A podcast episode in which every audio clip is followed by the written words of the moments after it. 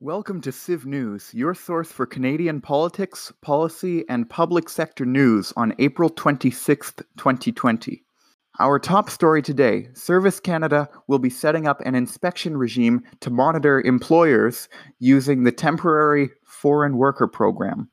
If an employer violates the rule requiring incoming workers to self isolate for 14 days, or any of a handful of other rules imposed in response to COVID 19, they could be subject to multiple punishments.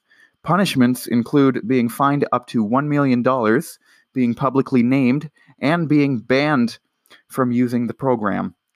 The means by which Service Canada will conduct its monitoring include online or phone interviews with foreign workers, photos demanded from employers to verify that they have all the necessary supplies, and a tips line to bust violators.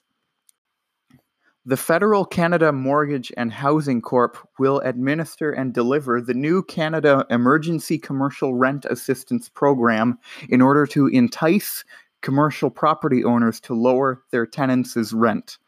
Qualifying property owners will receive forgivable loans to cover 50% of three monthly rent payments. The loans will be forgiven if the recipients agree to lower their tenants' rent by at least 75% and promise not to evict them through the period until June. The Quebec government has decided to support this plan by contributing $137 million, covering 25% of its costs. Health Canada has contracted General Motors to manufacture masks at their Oshawa plant.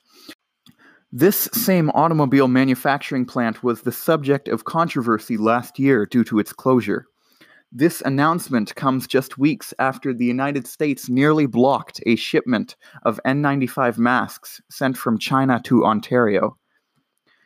The Canadian military, whose efforts to train new recruits has stalled due to COVID 19, may resume training as early as June, according to Chief of Defense Staff General John Vance. However, the general says this may change. Canada Post tells people to expect delays in their shipments due to the high volumes of orders in circulation, along with newly adopted safety measures. The quarantine has led to an increase in online purchases, which, in multiple press releases, Canada Post has likened to the busiest weeks of online shopping during the Christmas season.